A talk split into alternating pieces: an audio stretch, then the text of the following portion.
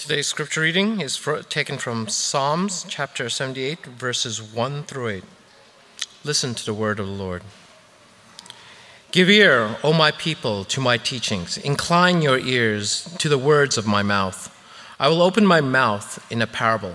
I will utter dark sayings from of old, things that we have heard and known, that our fathers have told us. We will not hide them from their children, but tell to the coming generation the glorious deeds of the Lord and his might, and the wonders that he has done. He established a testimony in Jacob and appointed a law in Israel, which he commanded our fathers to teach to their children, that the next generation might know them, the children yet unborn, and arise and tell them to their children, so that they should set their hope in God and not forget the works of God, but keep his commandments and that they should not be like their fathers, a stubborn and rebellious generation, a generation whose heart was not steadfast, whose spirit was not faithful to God. The word of the Lord.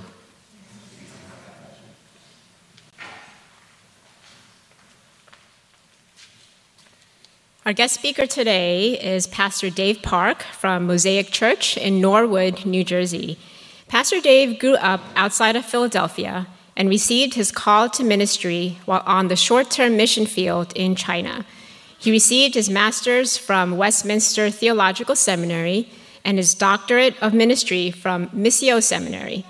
In addition to serving at Mosaic Church, he enjoys his post as adjunct uh, professor at Missio Seminary and as an advisor to doctoral students in the Doctor of Ministry program. Please welcome Pastor Dave Park.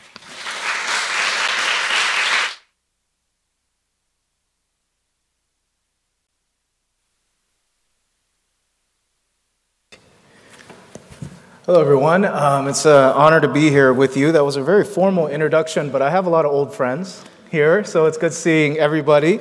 And uh, it's really an honor for me to, to be here to bring you God's word today. Graceway, uh, from when I was a college student, has always been a light in this area, and it's really um, an honor. It, it's, it was, it's almost unthinkable for me. Uh, I still, when I come back to Rutgers, think of myself as a college student. And to be here at a pulpit preaching uh, to you, and really the, the joy of preaching to old friends um, for some of you, this is really an honor. Thank you for, for having me.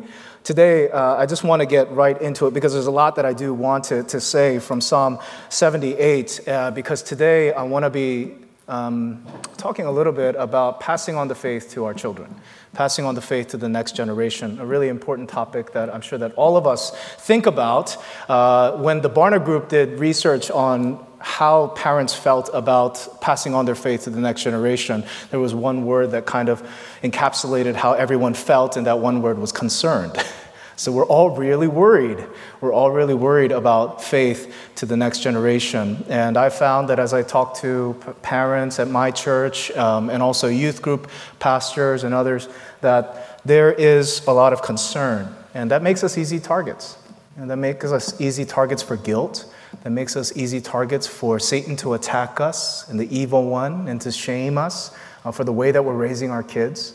And so, uh, moms and dads, today we really need to couch our hearts in Scripture, and 78, uh, the 78th Psalm is going to help us to do that. If you're here and you're not a mom and dad, I just want to let you know that this sermon is also for you. When you look at Psalm 78, he says that the importance of passing the faith to their generation is on his heart. So it's not just for those who um, are moms and dads, but it's all for all of us who are here. Um, and also, if you are still a young adult, if you're a student, this sermon is also for you.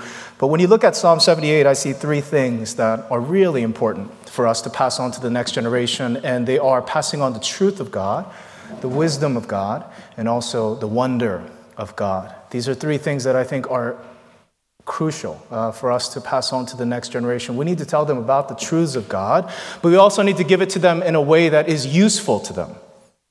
That's when truth becomes wisdom. And then finally, none of it's going to really matter unless we're able to pass it to them with wonder, the wonder of God. No strategy really does it for our kids. We need to pass on to them the wonder of our Lord Jesus Christ. And so, can you pray with me one more time as we get into today's word?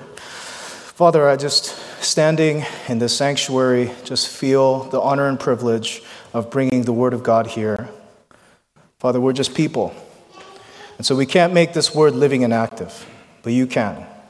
By the Spirit, you can work. By the Spirit, you can speak. And so, Father, that's exactly what we want. We just, all of us, bow our hearts and minds and say we have no interest in just hearing from a person.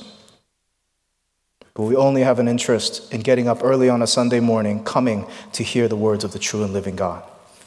And so we invite you and wait on you today. In Jesus' name we pray. Amen.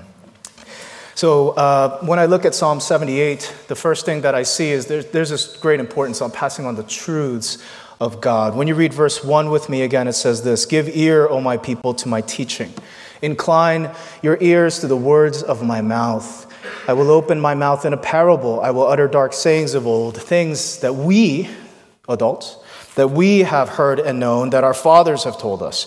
We will not hide them from their children, but tell to the coming generation the glorious deeds of the Lord and his might and the wonders that he has done. I will open my mouth and tell the next generation about the truths of God.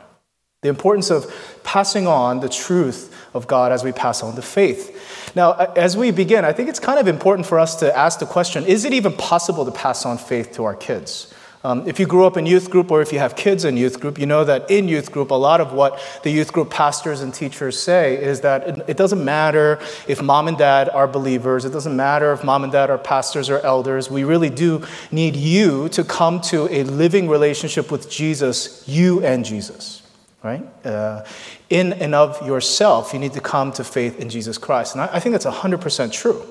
I think that each young person, each student needs to actually come to faith in Jesus Christ on their own. And yet, when you look at especially the Old Testament, you can't get away from this truth that keeps coming at you. Fathers, give your faith to your children. Over and over, you get that. Fathers, mothers, pass the faith to your children. Yes, they need to come to know God in and of themselves, but you can't get away from this call that parents are called to transmit their faith to their children. That there's a transmissibility to our faith, and that's something that we really need to pay attention to. Read verse 5 with me. He says it again. He established a testimony in Jacob and appointed a law in Israel, which he commanded our fathers to teach to their children. It's designed to be passed on, but it's not only designed to be passed on, our faith is commanded to be passed on. As parents, this is something that we need to incline. He says, incline your ear to, incline your heart to me. Now, in a passage that um, addresses passing the faith to the next generation, you would think that he's talking to the kids. Kids listen, kids learn, but he's not. He's talking to the adults. Adults, mothers and fathers, incline your ear to the Lord because He is commanding you to pass the faith to the next generation. There is a real transmissibility to our faith that we need to take seriously and to hear that from the Lord. Now, how does that exactly work? They need to come to faith on their own, but we need to pass on the faith. How does that cohere? I'm not exactly sure. I think there's a real mystery to that, right? I think there's a real mystery to our ability to transmit the faith, but they have the ability to come to faith in the Lord Jesus Christ. Now, the bulk of the sermon has to do with how do we do that? How do we do that?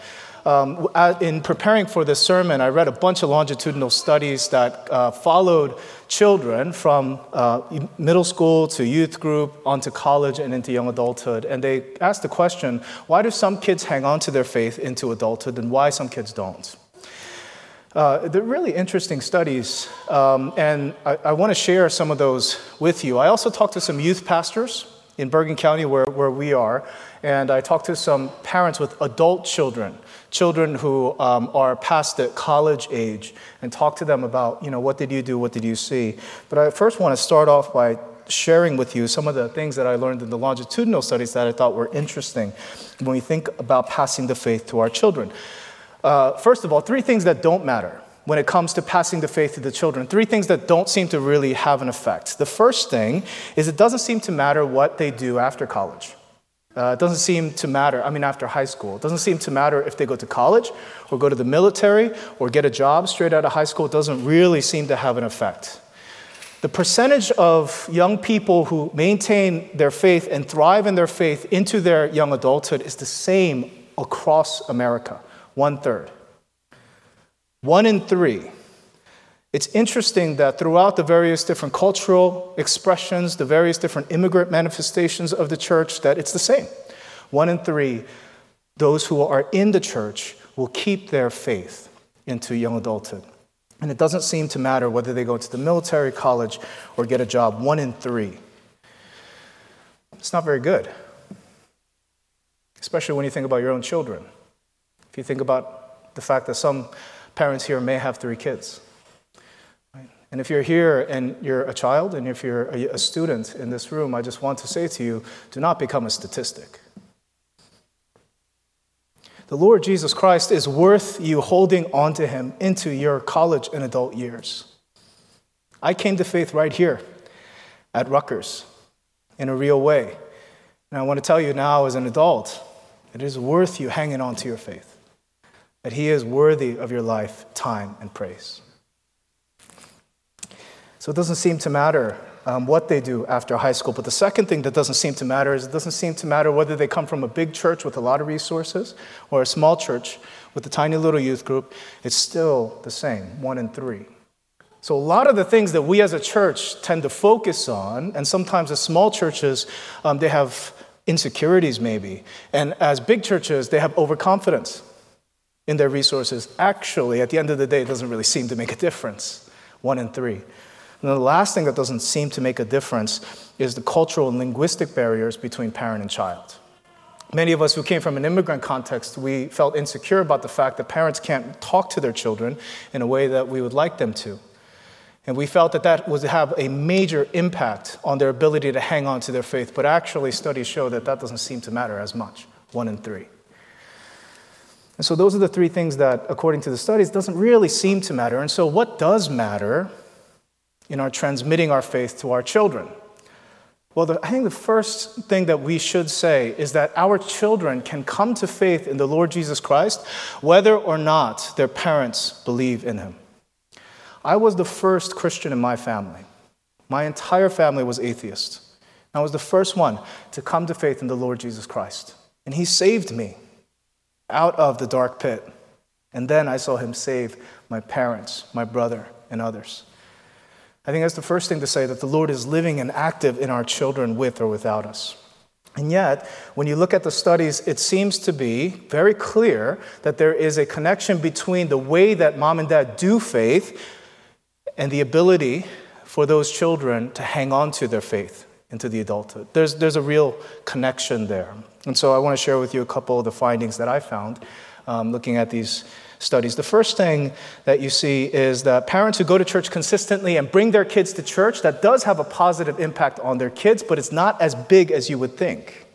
The impact is there, but it's not as much as you would think. Just bringing them to church, it doesn't seem to move the needle as much as you would think. Where you see the big jump is when mom and dad serve the church hard.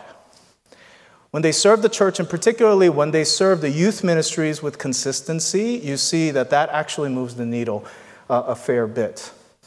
The other thing that seems to help our children maintain their faith, um, just according to the surveys, is how much the moms and dads enjoy church.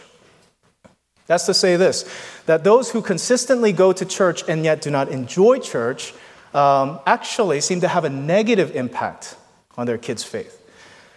But the people who go to church consistently, bring their kids, and enjoy the church, love the life in the community of Christ, that seems to have a positive impact on the ability of our children to hang on to the faith. And that makes sense, doesn't it? It makes sense. That when we love the church, and the church is a place where our family loves to be, and we enjoy the community and the relationships that we have together, that's what they see growing up, and that has a, a net positive effect on the children. Now, on the other side, there's this really interesting group of people who consistently come to church and then have a negative impact on their kids' faith. And it's the people who come to church consistently and then do not enjoy church at all. These are, I mean, as an adult, why would you do that in the first place? But there are apparently adults in these surveys that consistently come to church and consistently bring their kids to church, but don't actually enjoy church all that much. And then there are those who go home and speak negatively about the church and its leaders. When that happens, that seems to have a real negative effect on the ability of our children to hang on to the faith into adulthood. When moms and dads go to church all the time and go home and speak negatively about the church, it makes sense, doesn't it? That the kids would grow up and say, Mom and dad don't want to go. Mom and dad don't seem to enjoy it. Bad things happen to the church. Why should I keep going? Those are some of the findings that I found. So some things make a difference, and consistent attendance to church, it makes a difference, but not maybe as much as you would think. It's all about how we do church. It seems to make a difference to our children. Now, whether you care about these statistical surveys or not, if you are a believer in the Lord Jesus Christ, you have to hear the command from Scripture. Read verse 5 with me one more time. Whether you care about surveys, whether you care about the Barna group, whether you care about any of these things, this is what the Lord Jesus says to you. He established a testimony in Jacob. He has given to you the truths of God. He appointed a law in Israel, which he commanded our fathers to teach to our children. And when you go to Deuteronomy, you see just how comprehensive it is, how we are to actually do this, to teach our children. And look at how comprehensive this is in Deuteronomy 11. You shall therefore lay up these words of mine in your heart and in your soul. You shall bind them as a sign on your hand, and they shall be as frontlets between your eyes. You shall teach them to your children, talking to them when you are sitting in your house, when you're walking by the way, when you lie down, and when you rise. The way I receive that is you have to talk about the Lord Jesus Christ with your children. You have to talk to them about it when they wake up in the morning, when you walk them to school, when you put them down to bed. When you rise, you have to pray. You have to constantly put it before them in a way that they can understand. It's so comprehensive. It's almost saying, like, we have to surround our kids with the teaching of the word. That's the call, moms and dads. That's our call together for our children. Now, Asaph says something very interesting in um, Psalm 78, something that kind of caught my attention. In Psalm 78, he says, We will not hide them from our children. Now, I thought about that when I was preparing for the sermon, and I thought, why would we ever hide the truths of God from our kids?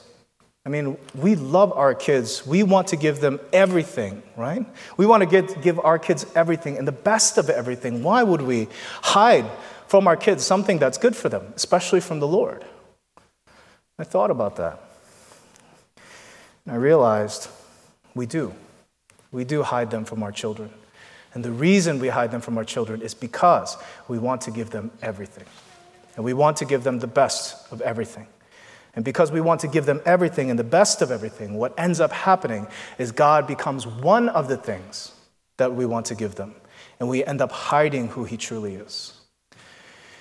You see, I don't know about uh, your context, but where we come from in Bergen County, uh, children are such so much the focus of life. And I'm sure that it's probably the same um, here. And because we want to give our kids everything, and we want them to be so well rounded and have every opportunity and advantage in life, we fill their schedule with everything. And oftentimes, what we do is we make God just one of the things that are important to them. My brothers and sisters, if you know the Lord Jesus Christ, you know this that when you force God into a corner, when you force God into a section of your life, God does not behave. because it defies the very definition of who He is. When you force God just to be a segment of your life and not the umbrella over which why you do everything in your life, when you force God into a corner, He never behaves. You see, oftentimes we pack our kids' schedules with so many things that all of those things have equal importance over their life, and God is one of those things when we do that because we want to give them everything. We hide God from them. We don't give them God, we give them religion. And that's what happens when you put God in a corner. God doesn't fit in corners. God doesn't fit into just something that you do in your schedule.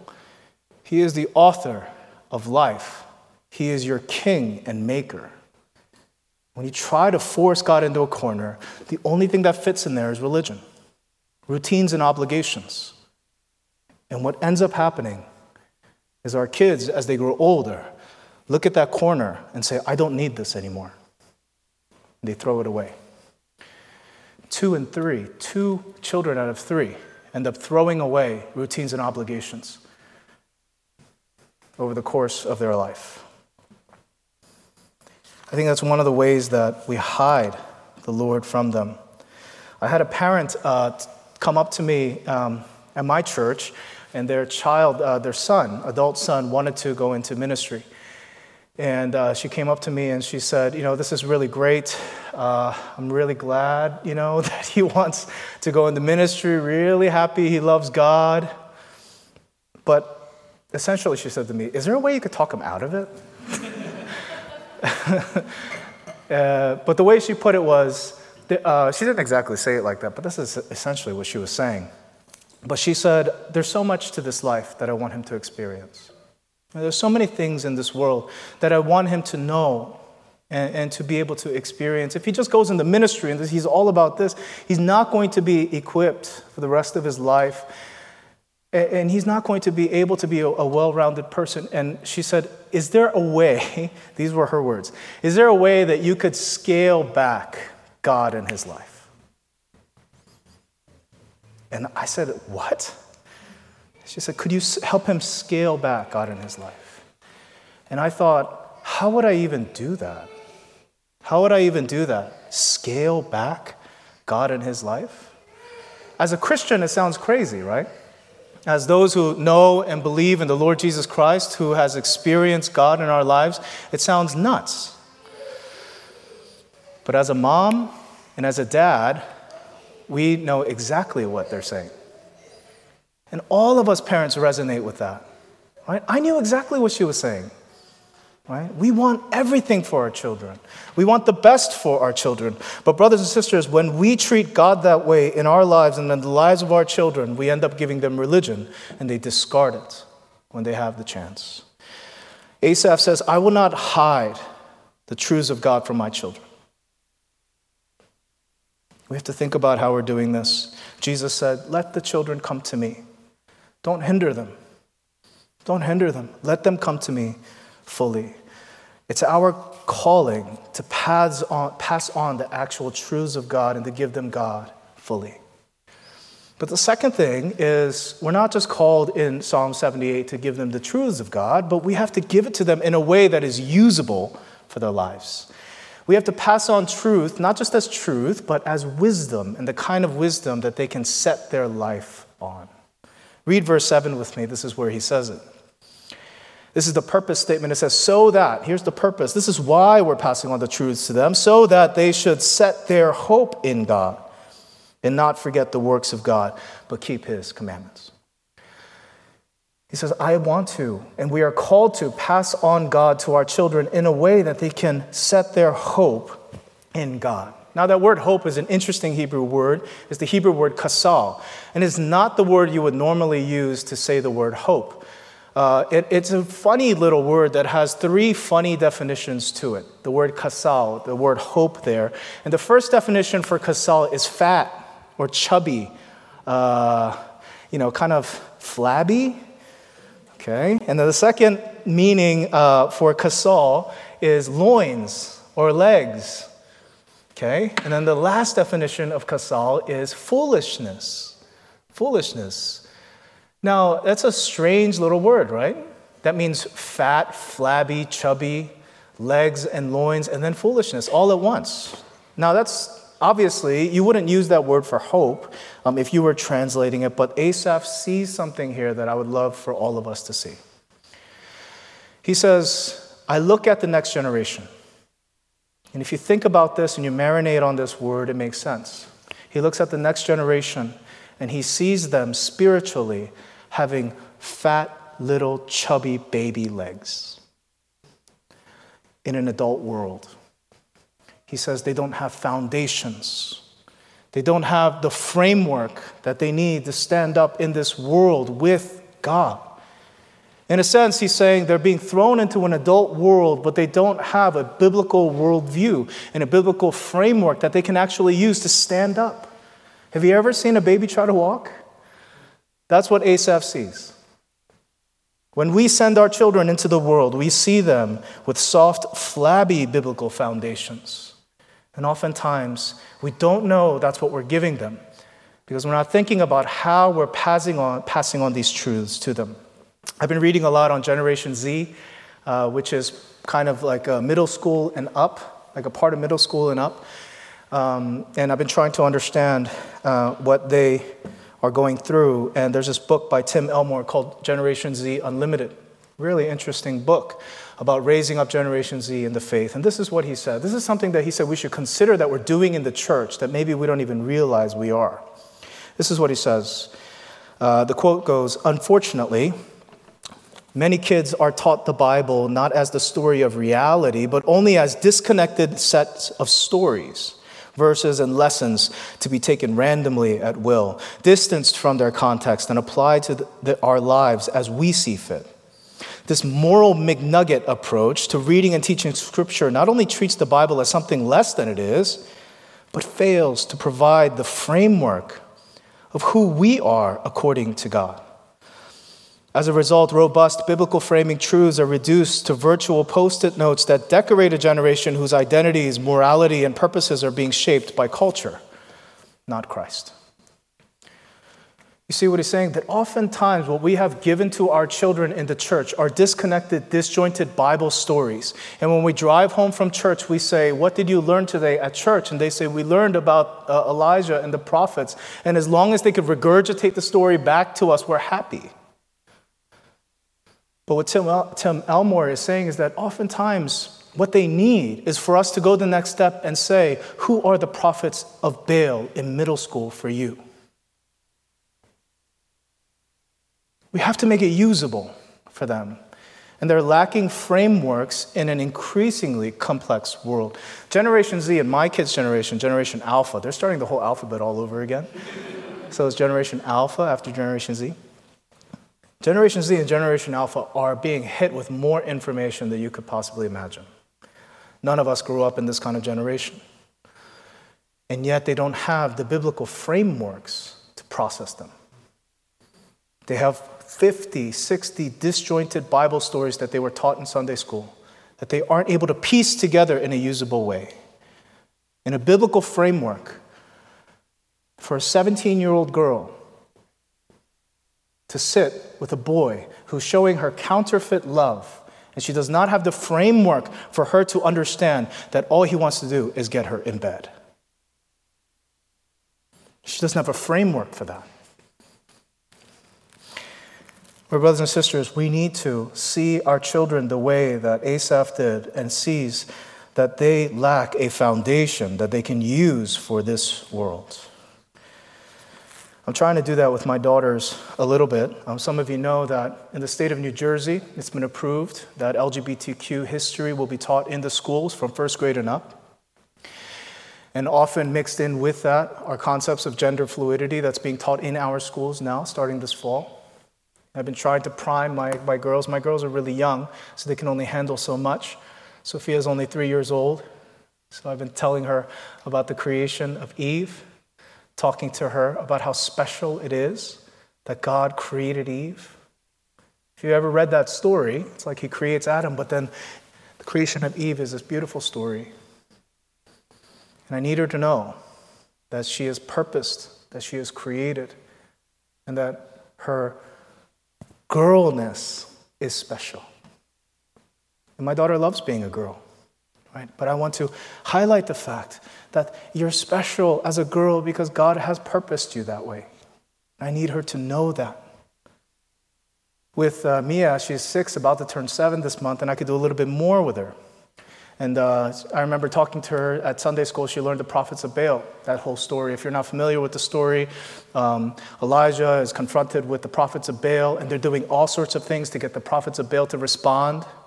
They're cutting themselves, going nuts, and yet the prophets of Baal are silent.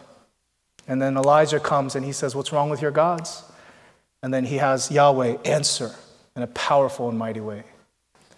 I asked Mia, Mia, why did the prophets of Baal, why could they not get Baal to answer? And she said, I don't know. I said, Because, do you think it's because the prophets of Baal were mean? She said, I don't know. And then I said, Well, is it because they didn't try hard enough? She said, I don't know. I said, Mia, Baal did not answer because it's not that the prophets of Baal were mean people or that they didn't try hard, but it's because Baal is not alive. No matter what they did, no matter how, then, how nice they were, no matter how much they tried, their God was not alive. And she said, Okay. And she just walked away. Now, why am I telling that story to Mia? It's because I'm preempting that question that already came between that conversation and now.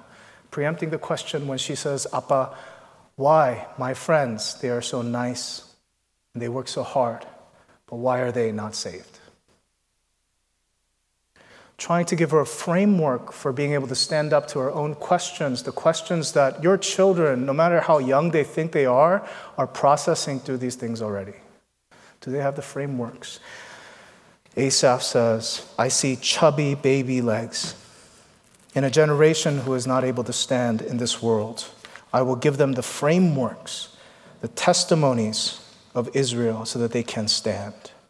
We need to give them these frameworks, brothers and sisters, if we're going to have them thrive in their faith as young adults and college students later on. My church, we have a lot of college students and young adults. Our young adult ministry is just getting going.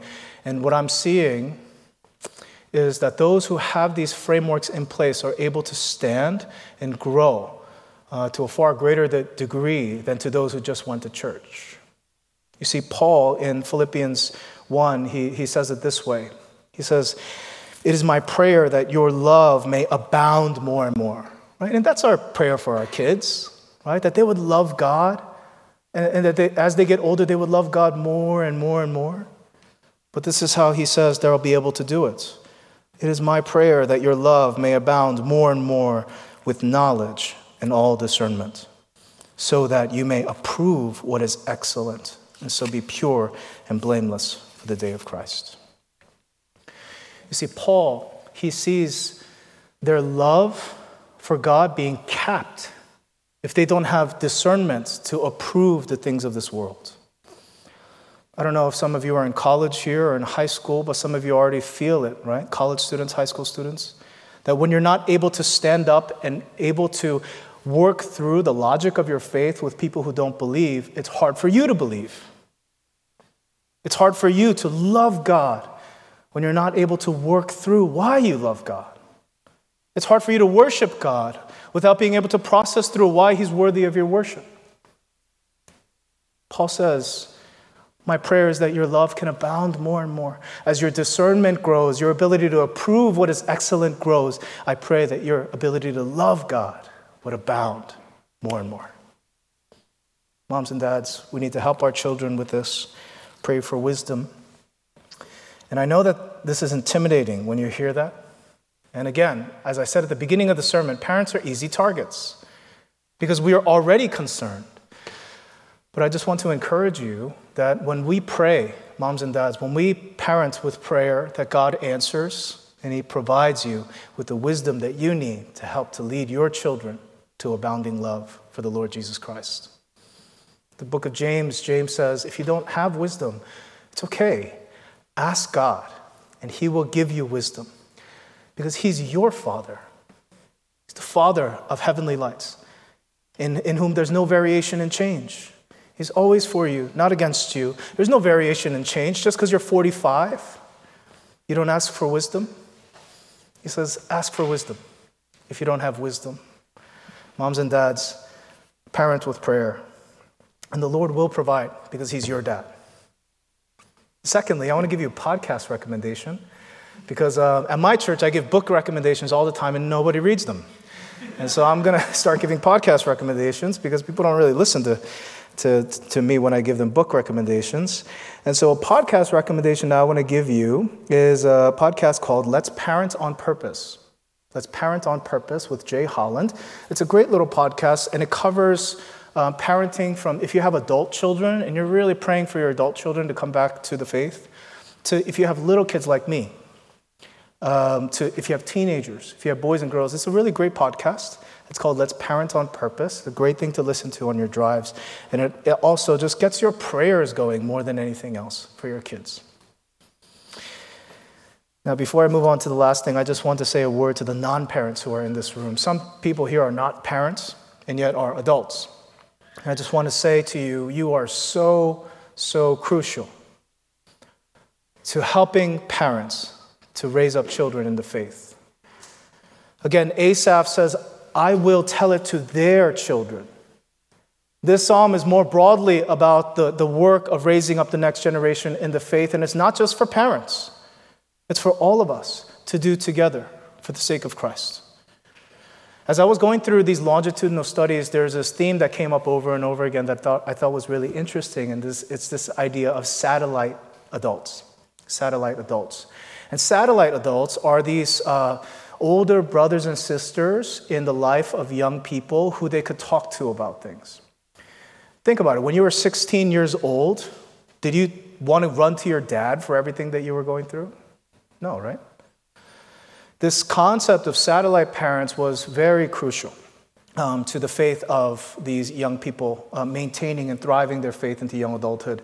In fact, there's a rule, I call it the rule of three, that I discovered in these studies. And the rule of three is this when a young person has three satellite adults in their life that they could talk to, they are three times more likely to thrive in the faith as adults.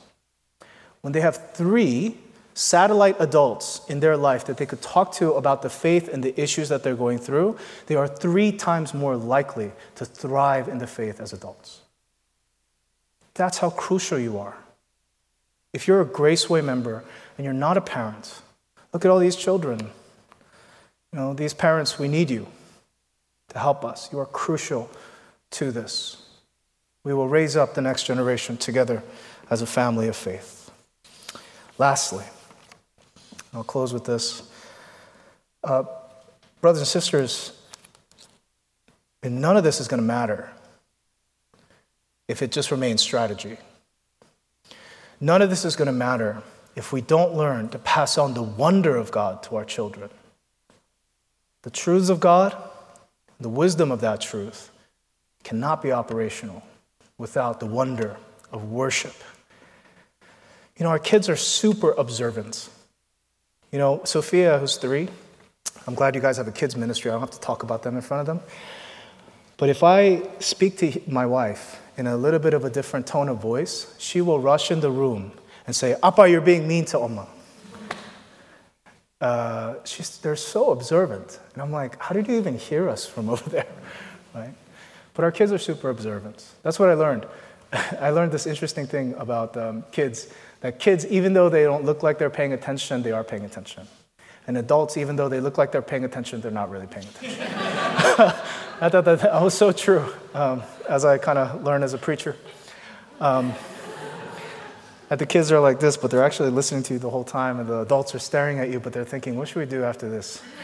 Uh, the, the kids are so observant. And especially this week, as I talked to the youth group pastors, and talk to them about the experience of their children um, that they pastor in high school. The impact of this is so, so important.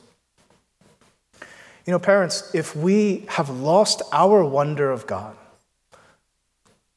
honestly, there's very little that we could do to help our kids. If we lost our wonder of God, I'm not talking about going to church not talking about church attendance. If we lost our wonder of God, there's very little that we could do to help our children. They know. If they don't know, they're going to know. They will know soon. They will know that they took me to church when I was little, but when I hit junior year in high school, I found out that their true wonder was not God, but it was my success. It was my SAT scores. It was where I went to college. They prayed for me before I went to bed, but I found out later on that really their wonder for me was youth sports. They found out deep down that the food on the table for their parents was much more important than the prayer over the table. This, I, have I've talked to youth parents um, over and over um, about this at our church. Uh, during the pandemic, I heard this story where there was a, a couple that used to do a lot of things, you know, with their kids at home, pray at home with their kids.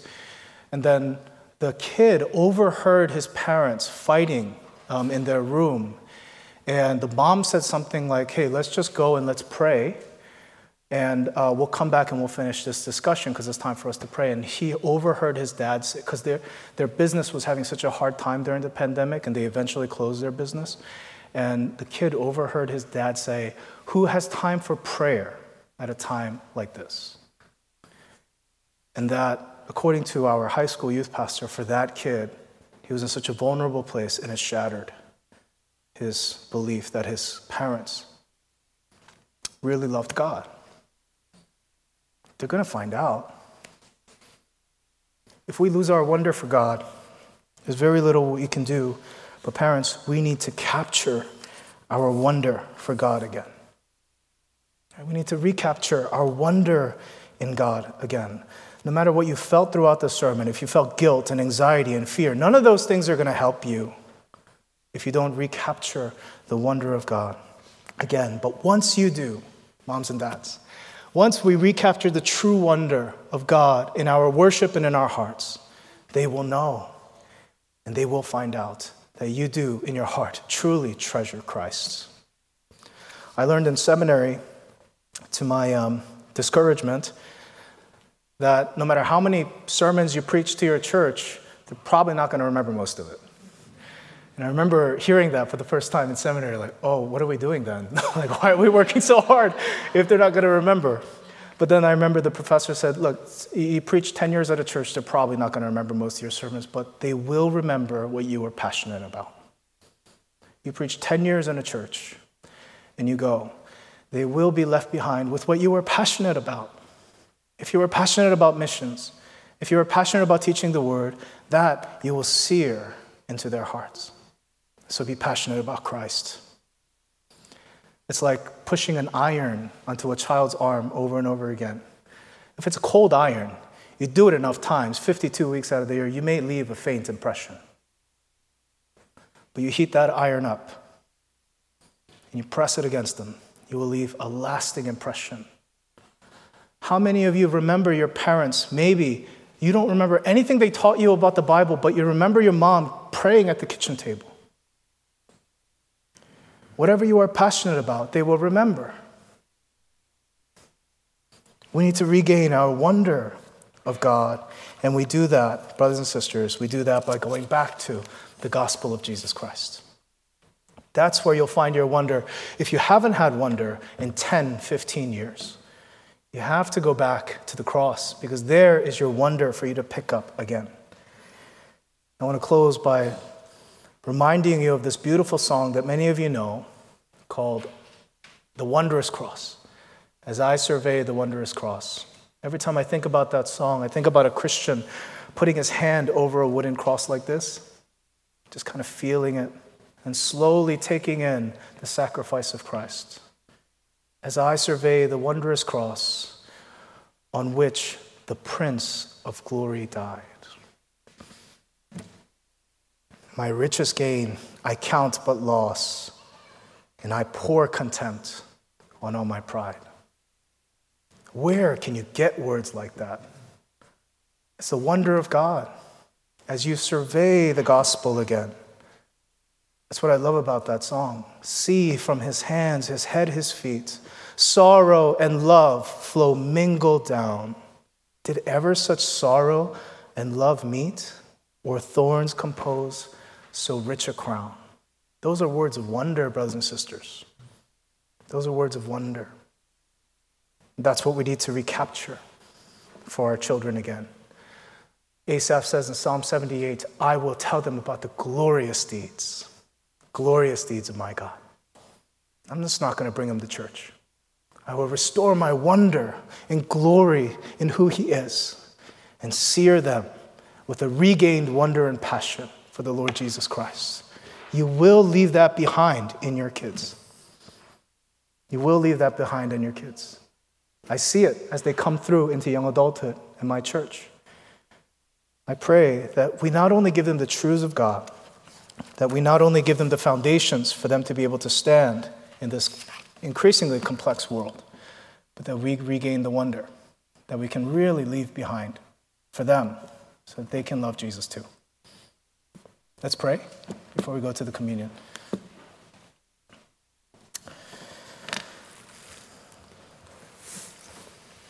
Before we go to communion, I just want to give you a minute. Just to give you a minute, and maybe for some of you it has been a while. And for moms and dads in particular, we worry about our kids all the time. Maybe one of the reasons you worry is because you've lost your wonder and awe of your father. So I just want to give you a moment to reconnect with him, to go and pray. Survey the wondrous cross on which the Prince of Glory died. Let me give you a moment to pray before I bring you to the table.